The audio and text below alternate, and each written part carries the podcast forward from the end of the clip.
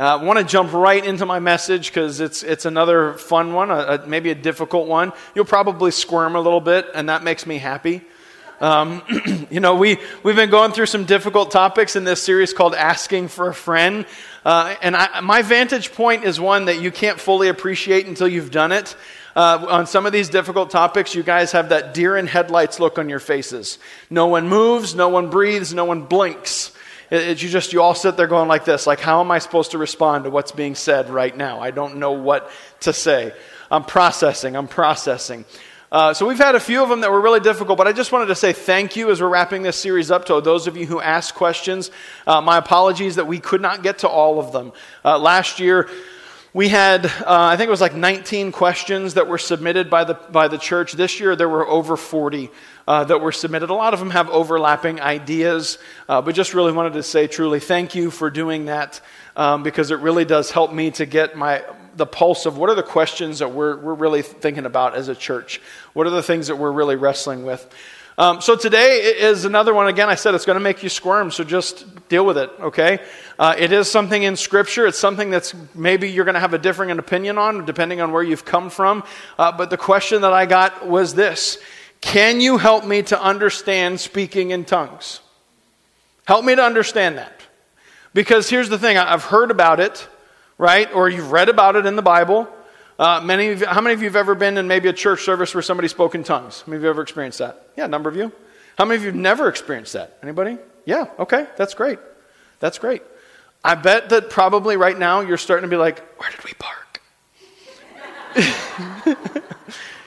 um, don't panic, okay? I just want to I just want to encourage you uh, have an open mind, okay? Because there are differing opinions on what that means, and it's especially difficult in our current culture because even for those who believe very specifically, um, you know, the Pentecostal charismatic churches, of which we are one, uh, we're not seeing them exercised in a way that is honestly, truly very healthy.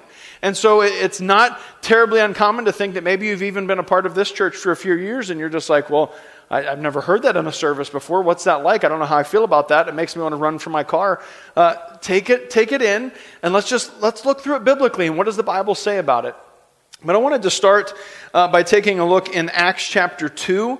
And uh, we're going to look at where this all came from and, and what does the Bible say about it? What, is the, what are some of the different theological views on it so that we can really process this idea together?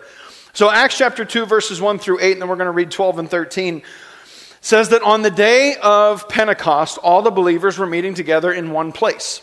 And suddenly there was a sound from heaven like the roaring of a mighty windstorm, and it filled the house where they were sitting. Then what looked like flames or tongues of fire appeared and settled on each of them. And everyone present, can you say everyone? Everyone, everyone present was filled with the Holy Spirit and began speaking in other languages as the Holy Spirit gave them this ability. At that time, there were devout Jews from every nation living in Jerusalem. When they heard the loud noise, everyone came running, and they were bewildered to hear their own language being spoken by the believers. They were completely amazed. How can this be? They exclaimed. These people are all from Galilee, and yet we hear them speaking in our own native languages. Down to verse 12 and 13. Uh, they stood there amazed and perplexed. What can this mean? They asked each other, but others in the crowd ridiculed them, saying, They're just drunk, that's all. Right? And of course, then Paul has to address the crowd. He's like, Guys, it's nine in the morning. We're not drunk. Okay? They're just drunk, that's all. What's going on right now? This is a little weird. What's going on? And, and so I just want to jump right into this because uh, here's the reality. At the very beginning, currently, and into the future, there are two camps that are going to be on either side of this idea. There are witnesses and there are skeptics. All right? That's just a reality. Even on the day of Pentecost, which whether you believe that the gift of tongues or the gifts of the Spirit, because I don't want to focus solely on that gift of tongues. Uh, and if you have, would like to do more study on this, more reading, I really encourage you. 1 Corinthians 11 through 14 has a ton of information about what God's speaking on the gifts of the Spirit, about speaking in tongues, all of those things. But, but right here in this moment, okay, even if you don't believe that the gifts of the Spirit are used today or any of those things, we'll talk about that more in just a second. At the day of Pentecost, when it happened, there were two receptions. There was one group that heard them speaking in their own language. Now, just for a second here, early on in the charismatic movement, a, a, big revival that took place in Los Angeles, California, 1906 to 1908, okay? The gifts of the Spirit come back and, and they start to think to themselves, we've been given this language, maybe that's so that we can go to other nations and speak to them. They tried that, it didn't work, okay?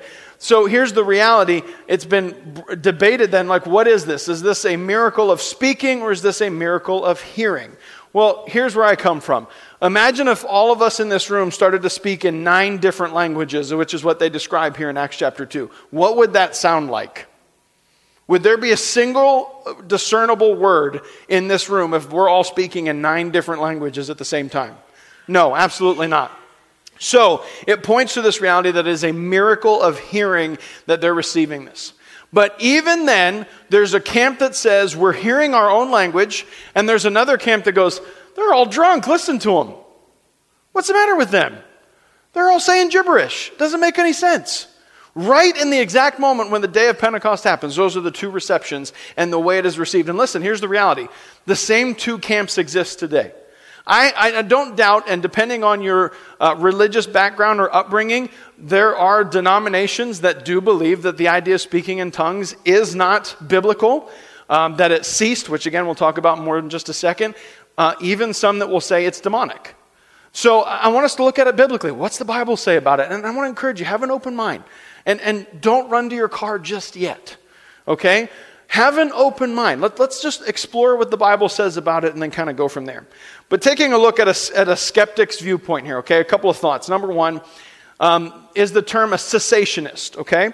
Cessationism is this idea that the gifts of the Spirit existed. Their purpose was for the apostolic move of the church in the early days, and that it, it, the purpose of it was to get the church going.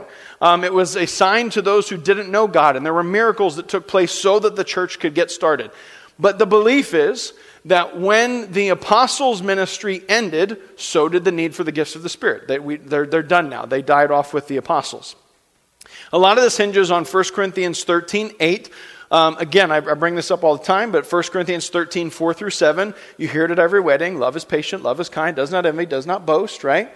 Right after that, in verse 8, is when we see this one scripture that says, Tongues and prophecy will cease, but love will go on forever. Okay? Now, here's something again, I can't go into this too deeply. We need to know that when we look at Scripture, there are two ways to interpret it one is prescriptively, and the other is descriptively. Okay? Prescriptively is this what I'm reading is what God is saying is going to happen and is determined by Him. And then there's reading descriptively. Let's take, for instance, when he says to Timothy, in the last days, people will turn away from God. That's not God saying, I'm causing that to happen, but it's going to happen. It's descriptive. When we're talking about prescriptive, is when he says to Joel, In the last days, the young men will dream dreams and the old men will prophesy. That's prescriptive. God is speaking those in two different ways. So, we need to look at that in, in, the way that we're interpreting 1 Corinthians 13, verse 8. Is it God saying that it's absolutely that we're, I'm doing away with all the gifts of the Spirit, but love is what's going to carry us forward? Or is he saying, no, even through history, there will come a time when the other gifts of the Spirit diminish and dwindle, but love is going to remain a cornerstone of what it means to be a follower of Jesus. Now, we go into 1 Corinthians 14, and Paul even says to the, the church there, he says, Listen, I encourage you to pursue the gifts of the Spirit. You should be pursuing them. And he says, especially the ability to prophesy. He tells them, uh, you know, I'm glad that I can speak in tongues probably more than any of you, but I'll tell you this when I'm in a group of people, I would rather speak five discernible words to the, gra- the crowd than a thousand words in a tongue that nobody would understand. Now, he's not saying that tongues are a bad thing, he's just saying, let's not get too hung up on tongues. Now, I, I say that in, in these terms. Uh, I love this because here's the reality, and I think the assemblies of God, you know, got maybe a little heavy on this for a few years, is that the ability to speak in tongues is a sign of the infilling of the Holy Spirit. I loved, I was at a conference a couple years ago, and the, uh, the superintendent, he's like a, I guess you'd call like a bishop or something, if, depending on what, what you grew up in, of the Assemblies of God for Pennsylvania. He was speaking on this very idea, and he said, Imagine if we get too hung up on the sign. All right? He said, imagine taking your kids to Disney World. Has anybody ever taken your kid to Disney World? Wow, Lord bless you. That was something. He says, Well, imagine you're in the car, you're driving to Disney World, and you're coming and you're going down that long boulevard where you see the big sign that says, Welcome to Disney. You stop the car and you get out and you, guys, you say, Guys, there it is. There's the sign. Welcome to Disney. Stand in front of it. Let's get pictures. Everybody, let's get a picture. All right, kids, back in the car. We're going home. You want to talk about a revolt. Your kids be hitchhiking. They're like, I'm out. I'm out. Mom and dad have lost it. This is kind of the way that we approach this sign. And I love the way that he phrased that. You know, we can get too hung up on the sign that it's like the sign, the sign, the sign, the sign, the sign. Listen, the sign is only a physical attribute of what's truly happening in the background. That's the God's Holy Spirit moving and working. And, I, and we'll talk more about that. Um, Two things here, and these are, are studies that were done. You can find this first one if you just go on to YouTube.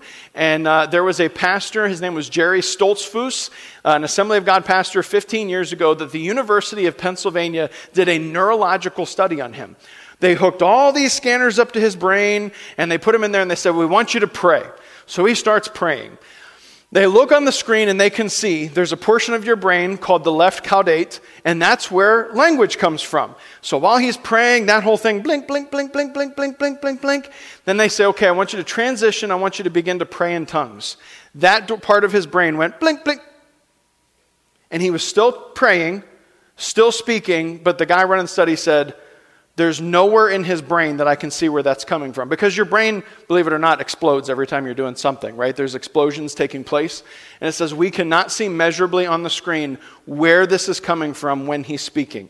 Now, of course, he's in the skeptic camp, right? He backs up. I'm a doctor. I'm not saying that means that the gift of tongues is a thing. All I'm telling you is I can't see it on the screen and I don't know where it's coming from. And I, I, I guess that kind of lines up with people saying that when we pray in tongues, that's not coming from the, the mind, that's coming from the Spirit. You can find that if you look on YouTube. You'll, see it. It's a really interesting study. The other is a study by Carl Peterson from Oral Roberts University. He did a study where he found out that people who uh, regularly pray in tongues have increased hormones that are released into their bodies that push their immune health forward.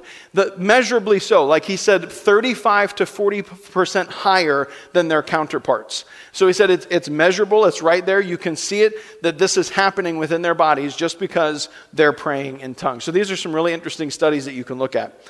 Biblical walkthrough. Here's what 1 Corinthians 14 tells us, just in a nutshell. The gifts of the Spirit are imparted after salvation. Number two, the gifts should be pursued. God, hey, you should be pursuing these things. There is a gift for everyone, but are individually ordained for each believer. There are actually nine different gifts, and not anybody has all nine, but each one has the ability to maybe do one or the other. Um, there is a difference between tongues as a private or public expression. Private tongues is for prayer, and public tongues, it says, must be interpreted by an interpreter in order for it to be orderly. It goes as far as to say that if someone prays in tongues in front of the whole church and no one can interpret it, you should tell that guy to sit down and be quiet. That's not orderly. And that's what it says in Scripture. And then it also says that speaking in tongues is a sign to believers. All right. So if you're squirming in your seat, let's just keep going, okay? Let, just take it in with me. I'm, i understand. Maybe it's something like, I don't know how I feel about it. I'm not sure what this looks like or what, what's going on. I've never seen this, never experienced it. We need to understand the importance of it, okay? So flip over to Romans chapter 8, and then we can kind of look at this. Okay, why, why is this happening? Why did God give this as an ability? Romans 8, verses 26 through 28 says, The Holy Spirit helps us in our weakness. For example, we don't know what God wants us to pray for, but the Holy Spirit prays for us with groanings that cannot be expressed in words. And the Father who knows all hearts knows what the Spirit is saying, for the Spirit pleads for us believers in harmony with God's own will. And you've probably heard this verse many times. And we know that God causes everything to work together for the good of those who love God and are called according to his purpose for them. We hear that verse and we're like, yeah, God causes all things to work together. That's amazing. I love that idea. What he's speaking about is the spiritual gift and the, the Holy Spirit's ability to pray through us for things that we don't understand. How many of you have ever prayed for something that you was like, yeah, God probably didn't want that? You ever, ever been there? I've done that. Then you sing that Garth Brooks song, right? Sometimes I thank God for unanswered prayers. right? There are things that we pray for that it seemed like the right thing to pray for, but later it's like, eh, that probably wasn't God's will, right? I need to be, I just need to back up a little bit. What is God's will? And so in the book of Romans, he's expressing this. He's like, when, when we're releasing to God and we're praying in the Spirit, we're allowing the Spirit of God through us to speak, and it's going to be in connection with the heart of God because it's God's heart speaking through us in our prayers. And so in this idea, it's this that the Spirit prays for me when I don't know what to pray for myself. This is in the ability that God has given. And again, we're just looking biblically. What's the Bible say this is for? Well, why is it there? Why does it exist? It makes me uncomfortable. Well, why does it exist? Okay? This is why he says it's there. I gave it as a sign to believers.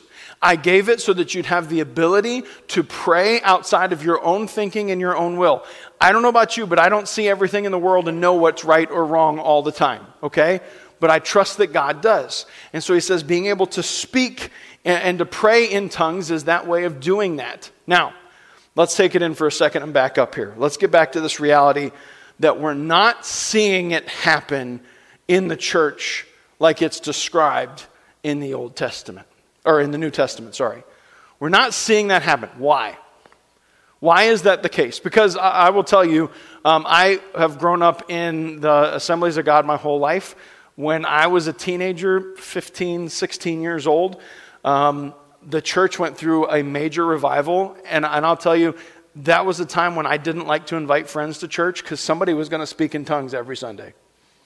And I'm like, I'm not inviting one of my friends to come to church and then having to explain to them why sister so and so is running up and down the aisles praying in tongues. You've probably seen movies, right? Or TV shows or memes or GIFs or whatever that were describing the holy rollers that swing from the chandeliers and roll down the aisles that talk in gibberish. I've had people contact me asking about the church and ask me, Your church believes in speaking in tongues, right? And I said, Yes, it does. He goes, Do you preach your sermons in tongues? I was like, No, that'd be really weird. I don't think anybody would understand that at all. Biblically, Paul says that's not a good thing. Um, but there's a lot of question behind it, and we don't understand it. And, and because of that, it makes us really uncomfortable. And, and what does it look like for us because it's not happening? Why isn't it happening? And, and, and I don't want to focus solely on tongues because here's the thing it's nine gifts of the Spirit. It's, it's words of knowledge, words of wisdom, words of counsel, the ability to know something that it shouldn't be known by you, but God told you about. Listen, I'm, i can tell you firsthand, I've had people speak to me that God told them something for me that there's no way they could have known other than for God Himself to tell them. I'm telling you, I've had it happen to me. It, it is, and, and that's one of the gifts of the Spirit. Why aren't we seeing that happening? All right, well, let's look at 1 Corinthians 12. It says there are different kinds of spiritual gifts, but the same Spirit is the source of them all. There are different kinds of service, but we serve the same Lord. God works in different ways, but is the same God who does the work in all of us. A spiritual gift is given to each of us. Can you say each? Is that some? Is it a few? No, it says each. A spiritual gift is given to each of us. Why? So we can help each other. So then he goes on to describe this, and you probably come across this in Scripture if you've read through Corinthians. He talks about a body, right? He says, Now imagine this. Imagine if a hand were to say to the foot, I don't need you. I don't know about you, but I can't walk on my hands. And if my foot gets itchy, I'm pretty grateful for this hand. Right? Or he says, imagine if an ear says to an eye, I don't need you. He goes, what would that look like? He goes, no, here's the reality. In order to be a healthy, functioning body, we need all of the body parts. And this is the metaphor that he's using describing spiritual gifts. Now, here's the problem. Here's the rub for us spiritual gifts over time have been abused. Absolutely abused. You get people who go on YouTube who address themselves as prophet so and so, who tell you like and subscribe, and, and if you give me your email, I will send you an email weekly of your weekly prophecy. Right? You just have to pay me $19.99 a month. It has been abused. There have been people who have misused these gifts, but here's the reality. The word gift is the really important aspect of this because God gave them to us as a gift. God gave them to us as a gift. And we don't see anywhere in Scripture where there's a prohibition from its continuation or for someone to say, hey, this is just for the here and now. It is literally this one verse, 1 Corinthians 13 8, that gets mistranslated in this idea that's like, well, it's supposed to end, it's supposed to go away, it's not supposed to happen anymore. Church, there are countless testimonies, stories that people can share of how God used someone else to speak through a spiritual gift that God used for them. And here's the unfortunate thing that we're missing is that God didn't give us these gifts for ourselves, He gave us these gifts to bless others. He gave them to us to bless others because, you know, you're thinking to yourself, you know, my life's okay without a spiritual gift. I'm good. I'm doing all right. I, will be okay if I never know a word of prophecy or have the gift of discernment or any of these. I'll be okay. I'm going to survive that. But God says it's not for you, it's for the body of Christ. And so instead of us seeing this robust picture that he goes on to talk about in 1 Corinthians 12, where he says, Can the hand say to the foot, I don't need you? Can the ear say to the eye, I don't need you? Can you live, you know, just say, Well, I don't need the sense of smell, I don't need the sense of hearing? He says, No, you need every one of them. But because we've become uncomfortable with the exercise of spiritual gifts, we've lost them. And here's the downside we've become a limping body of Christ. We're not healthy the way we should be, we're limping. We're trying to make it on our own. Smith Wigglesworth, I love it, he said it best. There are churches that if the Holy Spirit departed, would go six months before they ever realized it had happened. Because we're leaning on ourselves, we're leaning on our strength, we're leaning on our abilities. When God says, I've given you a gift to bless others. And listen, we don't take it as seriously as we should. You know what the Bible says? How you can tell if somebody is, because this is one of the questions I got. How do I know if I'm watching a prophet so and so on YouTube, whether they're good or they're bad? It's really simple. God describes it. He says, if what they speak comes true, they're an actual prophet, and if they don't, kill them. I'm telling you, YouTube would shut down if we took that more seriously. That's what he says. Why? He says, because if they prophesy something that doesn't come true, they're not speaking on my behalf and they're leading my people in rebellion.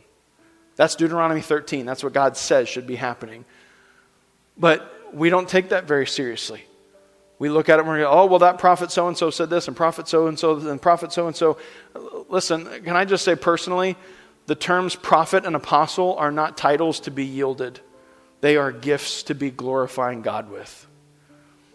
Okay, and, and I'll tell you right now, my spirit clenches pretty hard when somebody's like, oh, hello, my name is Prophet so and so. I'm like, oh, okay. I'm Apostle so and so. Listen, God gave us these gifts not for us, but for each other. He gave you a gift for you, and He gave you a gift for you, and He gave you a gift for me, and He gave me a gift for you. But because we got uncomfortable with them, we've become a body that's limping. And imagine the difference of what it would look like to evangelize the world around us. You could walk down into the city of Sharon meet a perfect stranger and you could walk right up to them if you were bold enough, right? And say, hey, Jesus loves you and he died for you. And that person would be like, okay.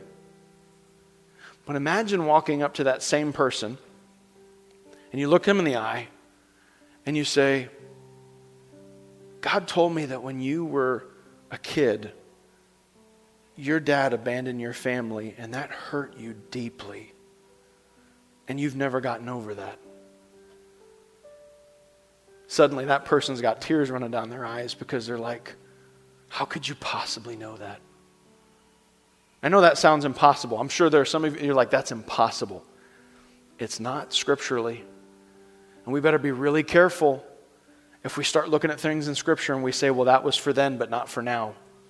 Because that same argument could be used just about anything that we speak to scripturally. God says, I gave this as a gift because it's meant to be used to reach a dying world.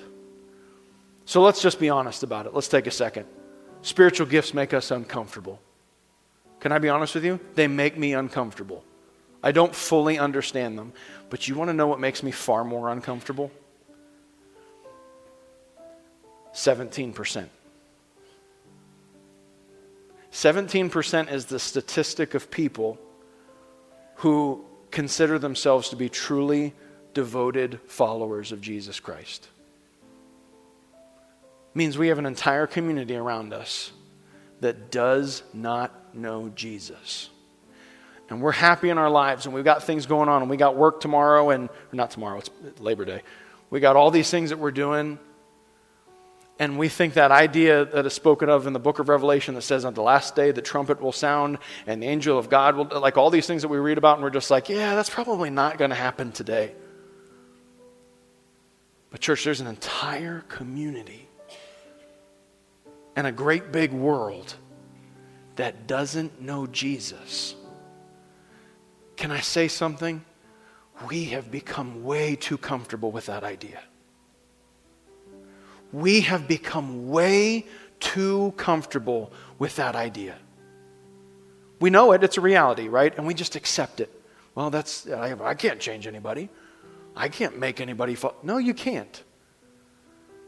But the reason we're limping through ministry and limping into our communities is because we're relying on our own strength and not leaning on the gifts of the Spirit to be utilized by God.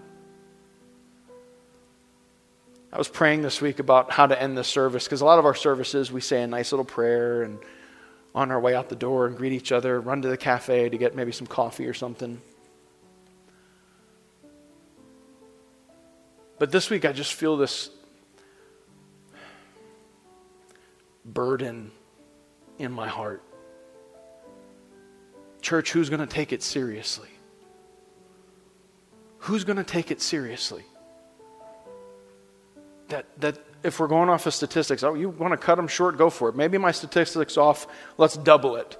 Am I, am I okay that 64% of my neighbors are going to hell? Am I okay that 64% of my community doesn't know Jesus?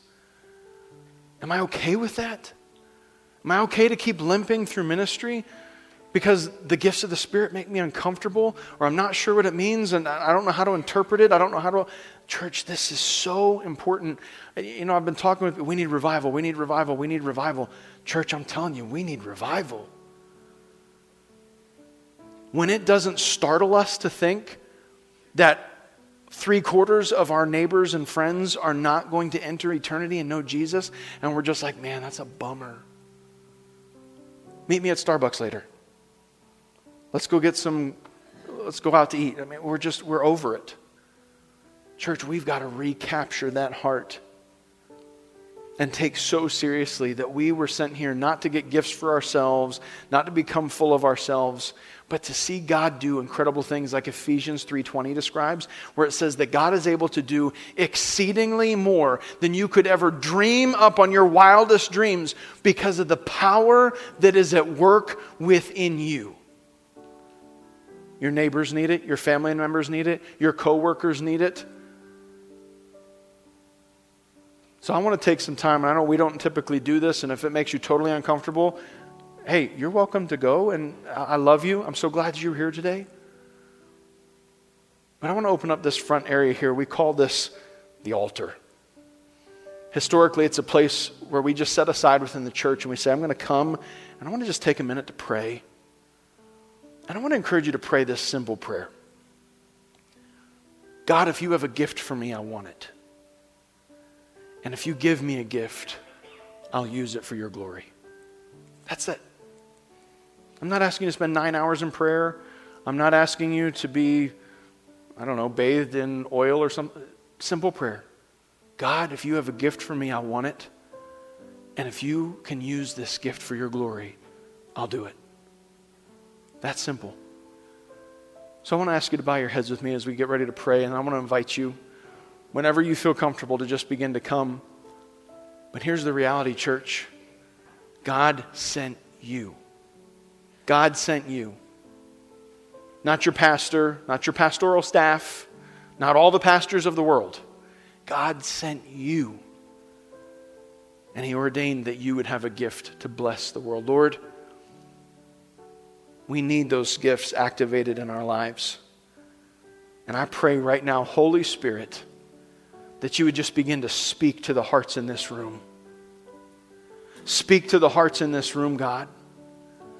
Lord, would you awaken a desperation inside of us? Awaken a desperation that is just not okay with a lost and dying world not knowing Jesus. A desperate church that is saying, if whatever it takes, if it makes me uncomfortable, I want what the Spirit of God wants for me. If God has a gift for me, I want it. If God wants to use me in some way to bless the nations and to bless the world, I want that. If God wants to give me an ability that I don't fully understand, but I want to use it for His glory, I want that. God, would you just begin to raise up a hunger inside of our hearts that goes beyond anything we understand? God, if we're trying to get this logically, it's going to miss us. Lord, we want to lean into your spirit today and invite you to have your way in us. God, I pray that all across this room, for those who are watching us online, God, would you raise a desperation in our hearts for lost souls? God, may it burden us to the point that we can't stop thinking about it that there are coworkers and neighbors and family members and friends who are not going to be in eternity with you if we don't become the church that you have called us to be. Lord, draw us to yourself and use us for your glory in Jesus' name. I want to invite you to come, find a spot, and that simple prayer God, if you have a gift for me, I want it. And if you give me a gift, I'll use it for your glory.